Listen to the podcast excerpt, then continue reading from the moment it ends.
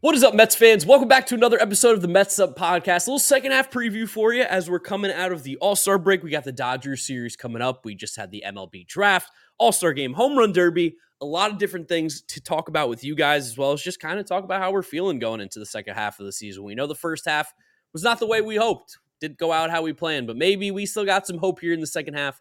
We'll talk about everything with you guys as we always do. Make sure you're following us on all our social media at MetsUp on Twitter, Instagram, and TikTok. Go subscribe to the New York Mets YouTube channel if you're looking for the video version of this. And if you're listening to us on Apple Podcasts, Spotify, Google, whatever it is, drop us a rating, drop us a review, download, and subscribe. Honestly, James, I'm not gonna lie. Before I bring, or I'll bring you in now too, but I have not looked to see if anybody's dropped us a review recently on the old Apple Podcast, a little written review. So I'm gonna look that up here while uh, you just tell us what you're up to because you're you're in a different place as well again. Yeah, yeah, I'm taking advantage of the All Star break, doing some traveling. Also, though, talking about reviews, we're getting close to 500 reviews on Spotify, which is that's a huge benchmark. Ooh. Would be cool. Would be cool to get there in the next month or so. So, any of you guys listening, uh, drop a Spotify review. But I'm in beautiful Lake Tahoe. I just you know enjoying the All Star break, doing some hiking, doing some paddleboarding. I'm gonna go kayaking today after we do this podcast. It's this probably I've I've seen a lot of America. I've been to 37 states. This might be the most beautiful thing I've ever seen in America. Wow, really? Mm-hmm. Genuinely, it's just like it's a big, beautiful, clear lake, just completely surrounded on every side by mountains, and a lot of them have snow on them. It's like the most scenic stuff ever. Is where is Lake Tahoe in? Where is it? Is it in California? It's uh, it splits through California and Nevada. So like you go around half the lake and you're in California, then you go around the other half of the lake you're in Nevada, which is kind of funny because like both of them, I love little like little stupid like geography like civic stuff. Like I love when like places geographic locations are split between states because you see like like sharp changes when you cross the border. Like Nevada has like for example like gambling allowed. So like three inches from the california border there are just casinos everywhere. There's like four of them. There's like a golden nugget. There's one that's dedicated to, oh, dedicated to a football player. It's a jim kelly? I don't remember who but it was very, it was really funny. And then you cross over to california and then you see like it gets like very different. Like the, the roads are paved differently. There's like different bike lanes and sidewalks. It's it's very funny like to cross over in like three inches everything changes. Much better yeah, food in the nevada side too which i was surprised by yeah, I uh, luckily got my air conditioning fixed, so no longer have to complain about that. It's like a crisp 71 in here. I've just been keeping it so low ever since it's gotten fixed. It's just something I take for granted. Absolutely love it. I'm sure. How's your Airbnb? Your Airbnb got uh, air conditioning over there? It doesn't, but it's very cool out here. It's like during the day it gets to like 80, and at night it like drops into the 50s. So it's very, very Whoa. pleasant weather to be a part of. But the one thing that's caveat one thing that's crazy. I'm uh, Southern Italian heritage, you know, from New York. We don't get the crazy like UV crazy sun. We're kind of have some sun hubris here. We don't apply that much sunscreen. I've gotten singed by the sun out here in two days. I'm burnt to a crisp. It's terrible. I'm applying like a little bit of sunscreen. That was just what they had at 7-Eleven. Also cool. Tons of 7-Elevens here. Really, I feel at home when there's a lot of 7-Elevens around. No free ads, but it's just like a it's a homey homey convenience store about because a lot of them were near where we grew up. But my back of my neck is completely burnt. My sides, which has never been burnt before, it's I'm my nose. It's terrible. I'm I'm crispy right now. Little aloe vera goes a long way. I love some aloe vera on the skin. Just a little little tip for you. But let's go ahead and talk about uh, the All Star Game home run derby real quick. Uh, Pete unfortunately just got some tough pitches and also ran into Julio Rodriguez, who put up 41 home runs in the first one. 40 our first round, 41 is an insane amount of home runs to hit in what was it like three and a half minutes because I think he got the bonuses. What's the math come out mm-hmm. there? Like that's like ten home runs. That's over ten home runs a minute. That's an insane pace. Him and Randy is kind of ironic saying it now because both of them wound up losing to the eventual champion Vladimir Guerrero Jr. They both had such ridiculous pace in their first round of the home run derby and got such incredible like every single pitch bang same spot same spot same spot same spot same spot like just the, their fitness was ridiculous during that first round of the derby the, the, sheer amount of hard swings they were putting out there like per second it was it was it was a spectacle to watch but just it keeps going with this home run derby thing every year where the person who does the best show in the first round never winds up winning it's really funny watching this year over year and how those guys just can't can't do it before Randy Arozarena took his last at bat against Vladimir Guerrero Jr. in the finals he had a 47 minute layoff like he probably got so tired and so stiff after swinging that hard, that quickly, that long. Like it was in like that. He just totally ran out of gas. Very funny year after year watching this. Yeah, and I mean, people despite like maybe not getting the best pitches, put up like a decent performance. I think he put up 21 or 20 in the first round, which would have won a bunch of the matchups. So, I mean, good showing by Pete. He ran into Julio, who was at home, hit 41 home runs, and his pitcher like literally did not miss. His pitcher was absolutely locked in, hit the spot every single time. It's going to happen. Pete is still one of the best home run derby competitors of all time. And I'm sure Pete will probably run one back as well some point again in his career. I don't think this is the end of Pete in the home run derby by any means. And then in terms of the All Star game, Kodai Senga chose not to pitch. He was like, I want to focus on the season, which mm, I love that. I love hearing that from Kodai Senga. That's just stuff that, like, you know, think about the bigger picture. It's your first All Star game. I could totally see a world where you're like, I want to pitch in Seattle. Obviously, there's like a big Japanese fan base in Seattle because of Ichiro. And he's like, you know what? Gonna think about the season, a lot of bigger things to work on. It's not that important. Love to hear that. Pete, didn't play that well in the All Star game, but uh, National League did win. If this uh, was still the old school All Star game, be big home field advantage for the National League in the World Series. But I, can you even believe that they used to do that? That the All Star game actually used to matter. I didn't even like hate that. Cause at least there was like a lot more like tenacity in the game itself. Remember that really crazy extra inning game? When we were probably like 13 or 14 years old. What? Well, I well, I the extra inning game I'm always gonna remember is uh well, I guess it technically wasn't extra innings, it ended in a tie when Barry Bonds got robbed at the fence and he ran out and like tackled was I don't remember who was playing center field, but that's the one in Milwaukee I always remember. Torii Hunter, yeah. I'm thinking of the one that was at I believe it was at the old Yankee Stadium where Dan Uggla got the RBI hit when it was like the 15th inning. Ooh. I think I think they made Adam Wainwright pitch like six innings in that game just because like oh, was it Wainwright who they they had someone like the one because they use all their pitchers that's how the All Star game works like and they it wound up being one guy just st- stayed out there for innings and innings and innings just ate them because they were like we get we have to we have to play this game for something meaningful. Also, the Kodai Senga thing is interesting because I do again many respect for him saying I'm not going to pitch in this game this game because it's meaningless, but his ending would have been so electric with it big because he would have been able to gas like 100 101 miles an hour like with ghost forks like the crowd would have been going crazy twitter would have gone crazy like that that is the one little thing is bittersweet but again like hats off to kodai for seeing seeing the bigger picture and, and making that decision and you're, you're not a big all-star game guy right like you don't really care about it at all or anything and i i I know you said like they at least used to carry a little tenacity. These guys play the game very hard. They still like very much try. I think it gets overblown. Like the NBA and NFL and all the other sports, I don't know about NHL because who cares? That's only a sport John cares about. But NBA and NFL, obviously, they don't care at all. There's like little to no effort. The MLB All Star game, they still very much play hard and try to win. Like Elias Diaz, big, big home run to win it for the National League. You're 100% right. I'm not saying that like not little nasty don't care, but my my thing with the All Star game is something that is is not from my perspective is something that can't change, but it's just something I always think is like funny. It's the fact that like we the the NBA All Star Game, while it's ridiculous, the one reason it still works is because when it's crunch time, I put that in huge air quotes for people not watching on YouTube. Like they can at least put the best players back in the game. MLB All Star Game is funny because like the guys who were voted in, the guys who have all the prestige, they're out of the game in the third inning, and then in the eighth inning you have like, and again, Elias Diaz having an amazing year, but like you have Elias versus like Felix Bautista, like Brent Rooker's getting his at bat. Like it's like it's a little you lose like a little bit of what like the game was like voted on for. You know what I mean? Because like everyone mm. and everyone uh, like that they mix in. Everyone gets their at bat in the All Star game and stuff. But then you get like again, you get like the critical at bat of the game. And I last night the AL did still have like superstars hitting in the ninth inning because like Julio was a reserve, Jose Ramirez was a reserve, like so those guys were facing Craig Kimbrel and like okay there was like some drama at the end there. AL could have made the comeback and won, but that's always my my half a gripe with the All Star games, the fact that like the players who like we as the fans voted on and got in there like the biggest superstars they're out of the game in third inning. Like, all right, see, we'll, we'll that, figure out the rest later. That's very fair. I think that's a very fair uh, response. I was like, because people who are like, ah, I don't care, they don't care about the game. I'm like, I don't agree with that. But you do make a very good point that technically the guys that you want to see the most play like two or three innings, and then you get to see a lot of Brent Rooker, which good for Brent Rooker. Shout out Brent Rooker, having Amazing a great season with the A's.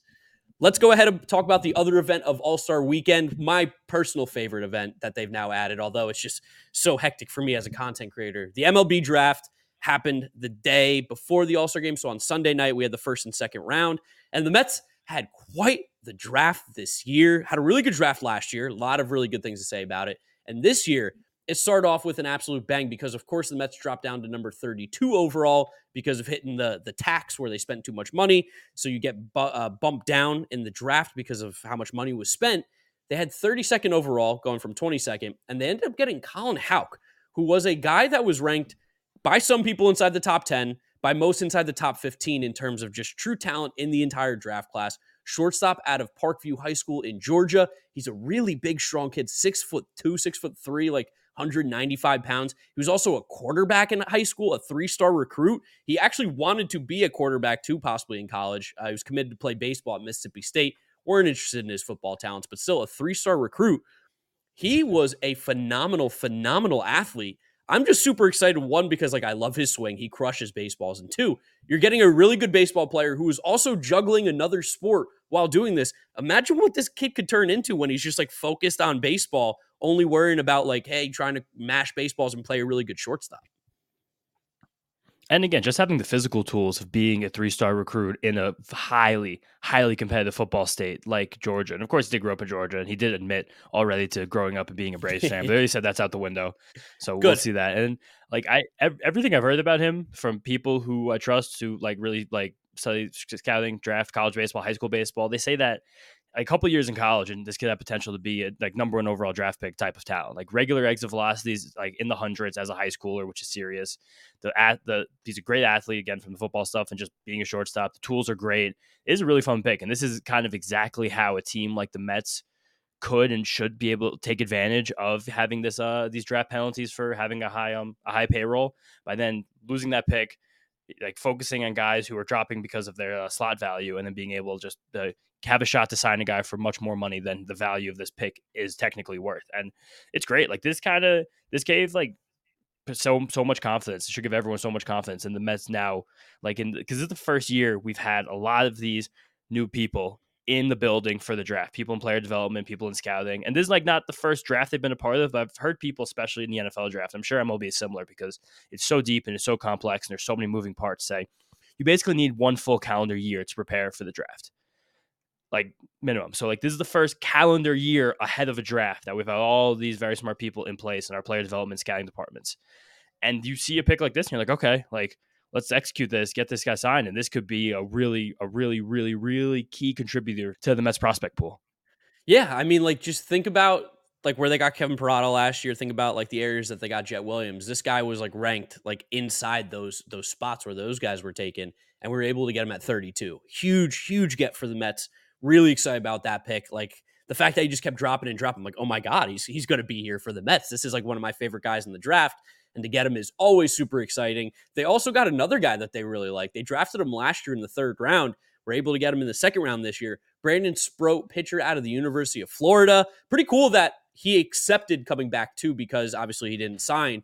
And when you don't sign with the team, they have to ask for permission to draft you again. And Brandon Sproat's like, yeah, of course. Like bring me back. That sounds great. It had nothing to do with like the team at all. Throws 100 miles an hour, like not consistently. He can get it up to 100 miles an hour, which is really cool. And I think you said what the changeup is his best pitch as his second.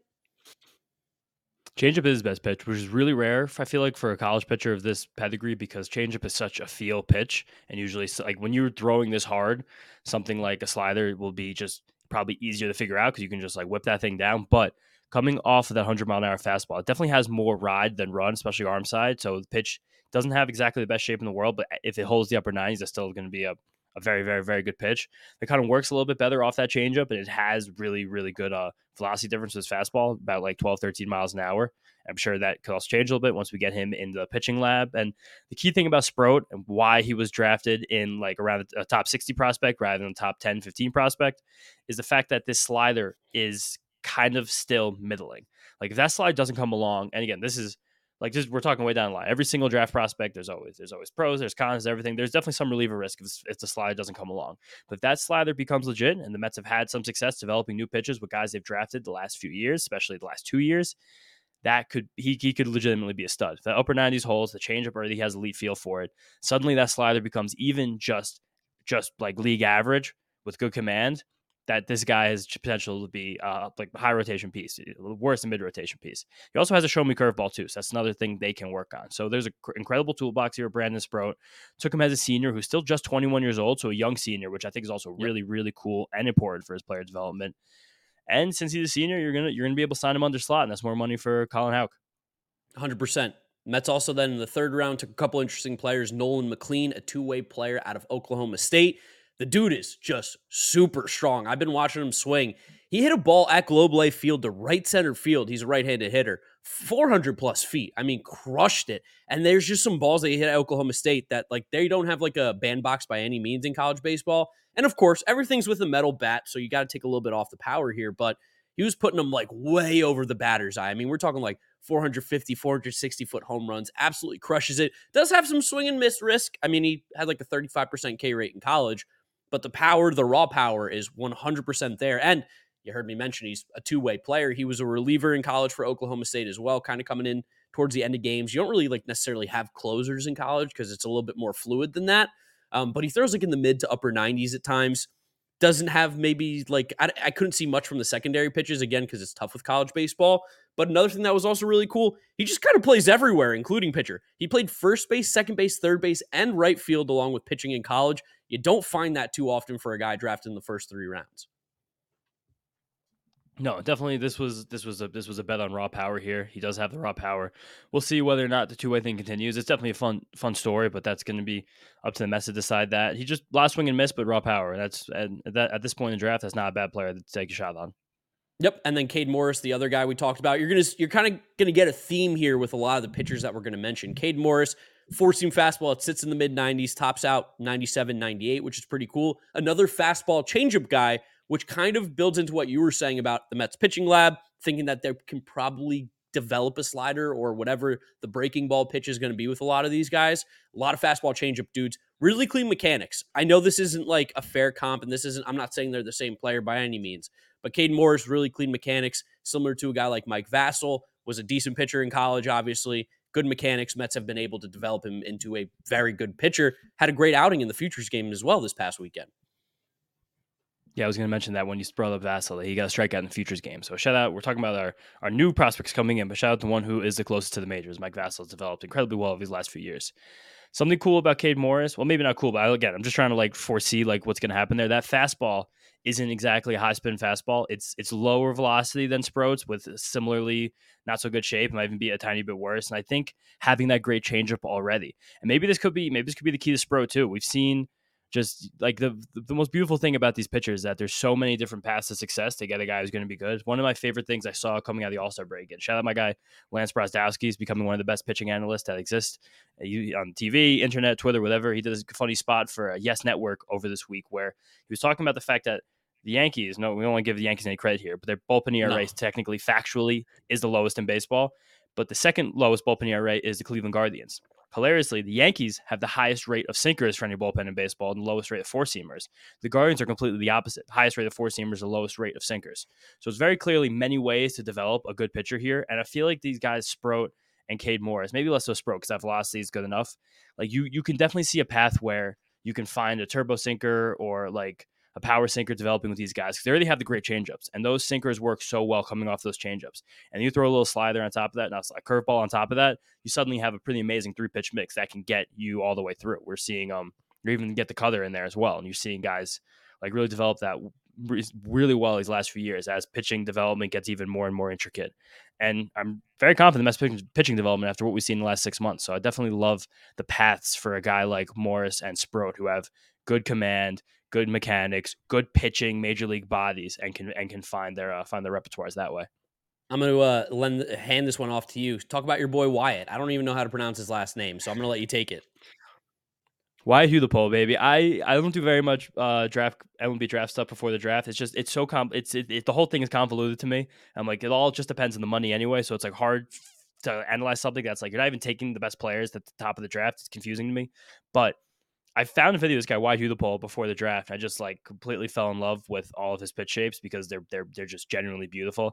His fastball is amazing. It sits mid 90s. He's touched the upper 90s, but really sits the mid 90s, and it just has that beautiful, beautiful carry, hoppy, rising shape. Like he is a guy who the Mets have found more velo for guys like Tyler Stuart Mike Vasil over the last couple of years. Christian Scott as well.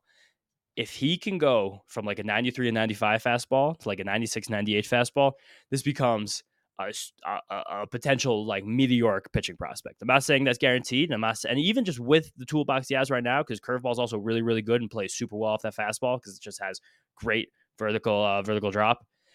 this is a guy with a toolbox who is really, really, really exciting. Wyatt Hudepohl. Yeah, Hudepohl. What what college did he go to? Did you say? Ah, I don't even remember. I'll check that right now. I'll look it up real quick. Hold on. I just, I'm, I just saw the website. and I was like, wow. Oh, UNC Charlotte. Go Niners. I think they're the Niners. Interesting campus, UNC. Charlotte. I visited it when I was doing my college thing because I was a big South guy. And UNC Charlotte, if I'm in North Carolina, I might as well just stop if we're driving through. Great, great barbecue in North Carolina. Next guy I want to talk about here, AJ Ewing. This to me is like, I, I'm really excited about this kid. He's a smaller guy. I mean, I wish I was six feet tall and could say I'm a smaller guy, but six feet, 160 pounds, left-handed swing and shortstop from Ohio. Shout out Ohio, James. I know you love that state. But this kid takes war hacks, war hacks, a violent, violent left-handed swing. I absolutely love guys who just like kind of say like F it and sell out and they just take absolute war hacks, like I was saying. Really makes the most of his body. I love his swing, like really, really clean mechanics for a guy again who takes a violent hack.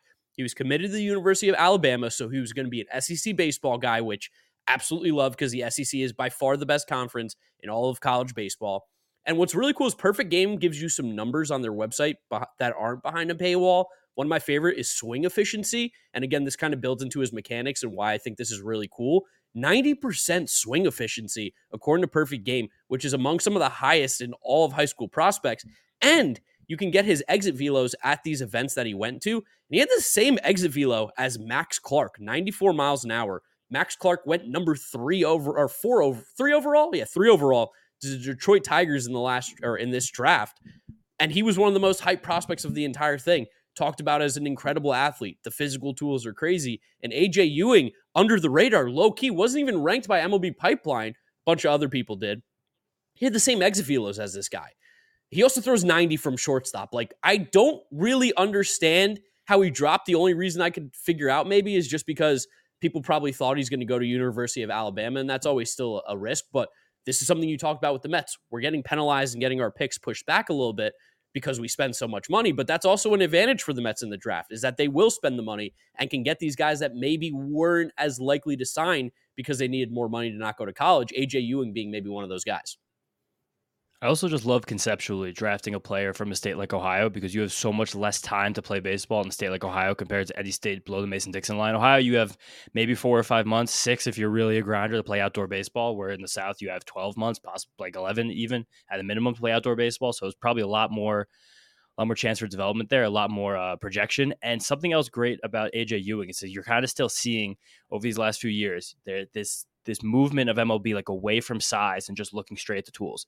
And you see the bat speed, you see the swing efficiency, you see the raw power. He has a plus arm too, and like range that probably could like keep him as a middle infielder, shortstop, as long as he wants to. And a lot, a lot of smart draft people who I follow, they really, really, really like this pick, and it really reminded me a lot because also same similar spot in the draft to Jacob Reimer last year, who we've seen already show power in the Met system, the minor leagues. Again, not not the biggest guy, but can mash it's great. It is a lot, lot, lot of great stuff for AJ Ewing. I love, I love the Mets with this draft strategy. Really, seemingly buying into, and we saw this a lot with Jett Williams pick last year too. Like buying into the data, taking your shots, and then worry about signing him after. Yep, 100%. I mean, the Mets took a ton of pitchers in this in this draft, which we know was like a big thing that we wanted. Like they need more arms in the system. They need more arms down there. So it's good to see that they're going after it. Last hitter I'm going to talk about here, Nick Lorusso, University of Maryland, drove in 105 runs last year. 105 in college is insane because you play like 60 games. The dude is just, I mean, he's a masher. This guy absolutely rakes. It's the most RBIs in college baseball, tied with Tommy White at LSU, who is arguably the best hitter in the entire college game. So really cool that uh, you know, took a guy that just mashed. Like you're like same thing. Like you look at the data, hits the ball hard, walks, doesn't strike out a lot, hits home runs, things you like to see. Last and final guy we'll talk about here because you talk about data. Brett Banks converted to a reliever out of UNC Wilmington. Big boy, great stuff, throws gas. Yeah, among the national leaders in college stuff plus, converted to reliever in 2022, and he was struggling a little bit repeating his mechanics and with command, became a very good reliever for them in the past two years. He's got again that perfect rising fastball, sits 94 to 97, that beautiful, beautiful hop carry and short power slider. But the fastball is really the whiff pitch, which is super interesting to me as a college reliever. And again, lot, the data people say this is a great swing because there's the opportunity here, similar to Christian Scott, to push uh, either push um, Brett Banks back to being a starter, help him refine his command because he's a big boy. It just doesn't seem like he really that good using his lower half. And I guess these small schools they don't have pitching labs, so it's kind of just you know old school. Yeah. Hey, you know, use your legs a little bit instead of like showing you like on like a really good video like how to use your legs better and how to get more efficient use of your hips and and turn your body. But he's a guy who either could kind of get, get be fast tracked as a reliever or take the slow road, become a starter again, and definitely have a lot, a lot, a lot of upside just because that fastball is what it is. Like there's a lot of of like philosophy and play, pitcher development that you really the hardest thing to do is change a fastball shape. So when you have this fastball shape to start, you are so far ahead of the game and you you have such high potential. And they, you see that with a guy like Brett Banks when he throws that fastball. And you talked about pitching labs too. Austin Troesser, they took out of University of Missouri in the fourth round. Missouri is a pitching lab school. That's like the first college team that like embraced any of these analytics and spin rates and all that kind of stuff. So keep an eye out on him too. If we didn't mention someone, it's not that we don't think highly of them. There's just not a lot of info on a lot of these guys. Like once you get outside the top five rounds, it's really difficult to find a lot of stuff. But scraping through, finding all our stuff with our draft prep that I've done for myself, a lot of good players. And if you guys want to hear more about these guys, definitely check out the future of Flushing. You guys know John Vito, that's their podcast. They're going to have draft interviews with these guys coming very soon. So keep an eye out for those. Which is also a really good time to bring in our boy, John, because of course, first half estimate is over. James is going to be wearing a full jersey, pants, cleats, hat, eye black, whatever it is, to one of the Met games on a Sunday. We'll definitely uh, let you guys know. We will announce it. We'll make a big deal so you guys can come find him. But John's going to come in here, bring us estimate for the second half. John, outside today, John, how are we feeling? Johnny Bahama. It's it's hot out here, um, but you know I don't want to wake the baby, so I was like, I have one choice. My former studio uh, has turned into her nursery, so lost that real estate in the apartment. So yeah, I kind of got relegated to the balcony, but it's a nice day. Uh, had to keep the computer cool because if it overheated, there would be no estimate. Um, all right, guys, before we get into estimate, real quick, I, I know you love when I do this. I got to ask you something. I don't think you guys brought this up, but it, it's it's an interesting topic. It's the NBA in-season tournament. I need your guys' takes on this. What you guys think about the concept, and if you think that baseball should one day try to adopt something Uh, similar. I like it for the I'll let James go NBA first, yeah. because I like it for the NBA because the NBA regular season, and again, this is me not really a big NBA fan. I'm sure not baseball fans would say the same thing about baseball, especially with the playoff format. The NBA regular season means nothing at all. It's probably the most meaningless thing that we have in professional sports in this country. So the fact that they're going to have an in-season tournament where these guys are going to be going hard over December, which is also is amazing. This falls like right in the week college football ends, which is pretty incredible. And the Final Four is going to be played that weekend after the Army Navy game. So that's an amazing thing. And the, every member of the winning team gets five hundred thousand dollar bonus. So these guys are going to be going hard for it. So I think all that together means that we're just going to see like highly competitive basketball on the time we don't really see highly competitive basketball. I think that part of it is objectively cool. But I see five hundred thousand dollars is a lot of money, but like we've seen NBA contracts and like pretty much everybody makes like sixteen million dollars no. a year now. It's still a lot of money. If you're and also these games are happening in Las Vegas. So you're going to hand these guys Oh, after taxes quarter million dollars in Las Vegas. Like people are going to be trying to win this thing. I think.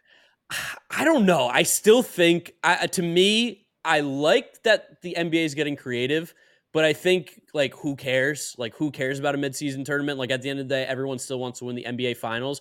And as soon, and I, I hate to be that guy, but as soon as somebody gets hurt in that midseason tournament, it's dead. It's over because you just risked the entire season for a five hundred thousand dollar like pay bump for guys who are making like forty million dollars a year. Like fans will hate this thing and turn on it immediately. There is no chance this ever comes to baseball. It will never happen. People hate the World Baseball Classic, and that thing is awesome, and the players care about it. The players are not going to give a eh, give a damn about this thing in the NBA season at all. I think it's going to be a like two or three year thing until they make a significant change to it. Otherwise, I think it is a uh, flash in the pan, cool idea that will never really pan out whatsoever. Mark, I can't believe that you're saying that. This is probably the only chance that your beloved New York Knicks have a chance of of raising a banner. Whoa. So the fact that you're you're poo pooing this midseason tournament, Dolan might. Yeah, Dolan's apparently thinking about selling the team. We're not dead yet. We're not dead yet. I, I will say I, w- I was in Las Vegas last weekend, as you guys heard. The Sphere is so cool, it's incredible. Like shout out James Dolan. He should really commit every single resource he has to building spheres all over the world. I heard he wants to build one in London now. He should really just repurpose as the sphere guy instead of the the Knicks Rangers. And work on his music too. Work on his music. I, he's got a great music career. Oh, It's JD the straight shot. I mean, if if he if he committed 100 percent of his energy to JD the straight shot, like that, that's radio music. Like that's topping the charts music. Like get Taylor a, a Swift, kazoo. too. Who Taylor plays kazoo? Swift, too. Pop music anymore? Yeah. Oh come on, nothing. Well, I see what you guys are getting at, but in all seriousness, I do kind of think that this concept of the NBA's could have a significant impact on American sports moving forward. It might not be this year, but this also paves the door for international competition. Like I see, the, I see a, a day where the NBA brings over teams from Spain, from Israel, from Turkey, from China, from all these other international leagues, and put them up up against NBA teams and let them compete. I, I think it, I mean, we've seen Team USA in international play in basketball lose, so I don't think it's the worst idea. I would say James, what maybe say? like f- for the midseason tournaments, or maybe like as novelty preseason tournaments, because NBA, if, as opposed to any any American sport, is definitely the most global. MLB is working hard to get there, and the World Baseball Classic is doing a lot to get them there. But the issue with the baseball mid any concept of midseason tournament is just the fact that it's it's like these pitchers are on legitimate inning counts every single season. And like we're, we're seeing a guy like Eury Perez again, where we we saw the Marlins in April. We're not going to see them until the last week of September. So a lot some Mets fans they might not be that clicked into Eury Perez, but he's as a 20 year old has become one of the most electric pitchers in all of Major League Baseball. And that team's Yeah. having their best season in 15 clean years and no more seven. to 20 Franchise years. history. This is their best season in start 20 years. ever. Yeah, like through at the All Star break, and they're Who saw that coming? By the no, way, Who no, definitely no one on this podcast. But um, they're it, like you're seeing them shut like shut down for what's going to be probably a month, four weeks, six weeks. Someone who's become the, one of the best players in their entire team, as they're having one of their best seasons in franchise history. So if that's happening in the games that matter, because they even as a team that isn't even that securely in a playoff spot feels that securely about their standings and getting themselves to the postseason race. I, I can't even imagine someone being like, "Yeah, I'm going to throw, I'm going to use extra innings on these guys." But now let me ask you this question. I get what you're saying, but what if, and the NBA might look into this also, because I mean, the sport fan determines what matters, what doesn't, right? If we want to just make a trophy and shift all of our attention to that one and make that the big one, then that over time becomes the big one. But what if winning one of these midseason tournaments becomes a postseason That's berth different. ticket? That's then how that- much does it that's mean? big. Then it takes on a brand. And the other meaning. thing I was going to say is that I think the NBA is probably moving here eventually, and I don't know if MLB will because we're such a stat based sport, especially like these volume stats. But that could be changing too. The way that we're seeing careers change and the home run, uh, the Hall of Fame conversation change. If MLB winds up shortening their season eventually, like shortening the regular season games, then I could see the the inclusion of this kind of midseason tournament, playoff ticket or not. Playoff ticket's a good idea, John. You should bring that to the board. they might be they might be listening so who knows maybe i don't have to but anyway it's just a really interesting thing. I know we've heard Yeah. about it for a while and it kind of just snuck under the radar a little bit with all-star weekend um, but the nba finally pulled the trigger on it and i'm fascinated by the concept and really curious to see how it how it plays out and also how it does in markets where you know there look not all 30 there's there's still Yeah. 30 nba teams right? Yeah they haven't expanded. Not all 30 nba teams are quote unquote competing this year right? I mean that's the case in any in any major league. You're always going to have five teams that are looking ahead to next year does this invigorate the Hmm. markets where those teams are playing does this give fans something to root for and if it does and it's kind of a case study perhaps we see other other leagues follow suit in the future but anyway enough of that. Um, let's get to estimate, and I'm very excited. James, do you know when you're when you're click clacking around Citi Field? Have you? Uh, I haven't decided, but we, we got we, we got a couple Sundays coming up. I mean, No. maybe just like I don't know. We got Nationals the thirtieth. We've got I don't think a Sunday is good. I think a Friday is good, and then you go out after in your full no because I want I, think want a that's what'll be more podcast in the full uniform. That's kind of the whole point, John. You could. There's no law saying you can't wear it. Again. yeah, there is me. I'm not going to wear it twice. I'm not wearing it twice. So you guys you guys can figure it out. If you guys think You just said you want to wear it. You want to wear it for a podcast. Wear it for. A, but I think it'd be a lot of fun if like you went to the K corner after a big Mets win on a Friday night, and you're just you know rocking. I mean, you can tell everyone like, yeah, I'm actually the yeah, bullpen oh, catcher. I love to tell people in the bullpen you catcher. know? That that to me Tell, tell- tell people your name is Eric Langill. That'd be, that'd, be, that'd be a natural progression from podcast to the bullpen catcher. I mean, hey, uh, if you guys think it's funnier to do it on a Friday, I'm happy to do it on a Friday. I thought it was funnier. I thought it was better content, the content brain working, and do it on a Sunday. But uh, I'll leave that to the peanut gallery. if and only if you are willing to go out afterwards and um, kind of you know paint the town whatever color jersey you're wearing. Then I think that's Ooh, we actually do K corner. Then Mark and I and our friends could do our classic uh, Guther and LIC in, in the full kit. And I'll have to I'll have to wear the shoes because I can't wear the cleats in the bowl in the bowling alley. that could be an option. It's not that bad. There you go. That's a good one. All right. Well, we've got some time, but uh, it's time to start the second half. So another competition. We have some time for you guys to figure out what the uh, I don't want to say punishment. Another show uses that term, but what the uh, what the loser is going to have to do. So um, we're going to kick it off by paying homage to some great leadoff hitters, Mookie Betts and Brandon Nimmo. Probably the best two leadoff hitters in the sport. Uh, Mookie Betts hit 10 leadoff home runs in the first half. He joined Bobby Bonds as the only players to ever do that in Major League history. Um, and we've talked much about Brandon Nimmo, the power surge he's been on. So for this estimate, I want to focus on leadoff hitters, not just the games, but leading off innings. I want you guys to tell me how many total bases will guys accumulate throughout the three game series leading off innings? Man, that's like this Oh is an God. impossible So number. there's going to be nine in each Oh, game. What the heck, John? You gotta do a lot of thinking now. Yeah, there's gonna be vari- 18 in each Game. When the game. variation's good, it makes it a whole lot 18 better. in each game. Right? Yes, nine nine per game, Fif- nine fif- per team, 50 18 per 54, game, unless 54 at extra bats. It can innings, be of really course. fun math for John to do on Sunday. 54. Um, Could be, could be. yeah, or it could be 54. 55, 56. not everyone's yeah, gonna or get it a could be, yeah, the Mets, Mets win a couple games. No, 52. Man, no bottom nine possibly. that's so many. I don't even I don't even have a clue what could be a good It guess. is. I don't even have a clue what could be a Got to good come out of the gate swinging. Yeah, I think I think we got I think we got just just just just yell I some got- numbers out. I got my number. I got my number. All right, I'm gonna I'm gonna I guess oh total, total bases doesn't include walks, correct? Correct. Okay. No, it does not. Or hit batsman. Only only balls put in Be play. critical for Nimmo in years past. Um, all right, Mark, you got a number? Yeah, I got a number. Ready? Yeah. Count it down, John. All right, here we go. Three, Fifty. two, one. Ooh. okay. I, Nice. Even when I even when I thought there was a, a really wide range of outcomes that you guys were going to guess, you guys still managed to have a possible tie, right? Yeah, there can be a tie.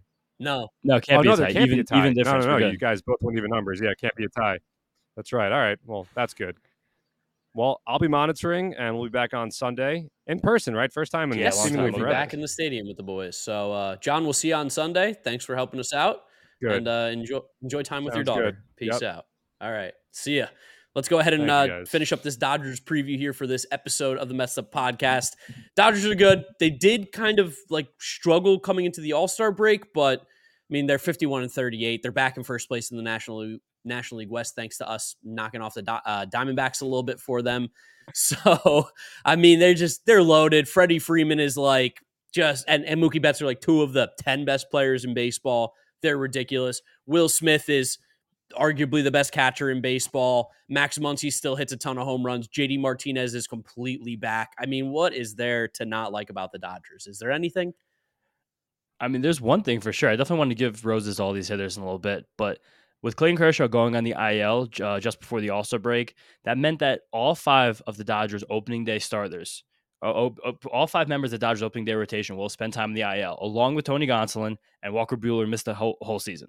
So that's basically the seven top pitchers in the Dodgers organization spend time in the IL, and that's just the fact they're having such a good year is such a is such hats off to their organizational development, their their pitching staff, the fact that they've had Emmett Sheehan and Bobby Miller come up and give huge, huge, huge, uh, huge contributions. Ryan Pepiot for uh, a little bit before he also went on the IL, although he won the IL before the season started, but last year he did some time. They they have such deep pitching in their minor leagues. Even a guy like Gavin Stone, who some people thought was a super prospect, who Mark always knows that I knew was not the whole time because he was changeup guy. He he came up, he pitched poorly for a while, but he did come up and pitch. Like they just have guys and guys and guys never ends. The Dodgers double A rotation would probably be a top 15 rotation in Major League Baseball. Like that's how deep this organizational well runs. And the fact that they're getting by where at times their six top pitchers to start the season have spent time in the IL. You, it, it- there's so much credit due to the way this organization scouts and develops their players. It's it's really a modern baseball marvel.